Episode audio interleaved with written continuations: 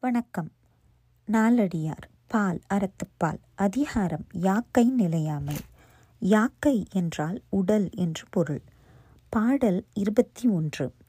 மலைமிசை தோன்றும் மதியம் போல் யானை தலைமிசை கொண்ட குடையர் நிலைமிசை துஞ்சினார் என்றெடுத்து தூற்றப்பட்டாரல்லால் எஞ்சினார் இவ்வுலகத்தில். விளக்கம்.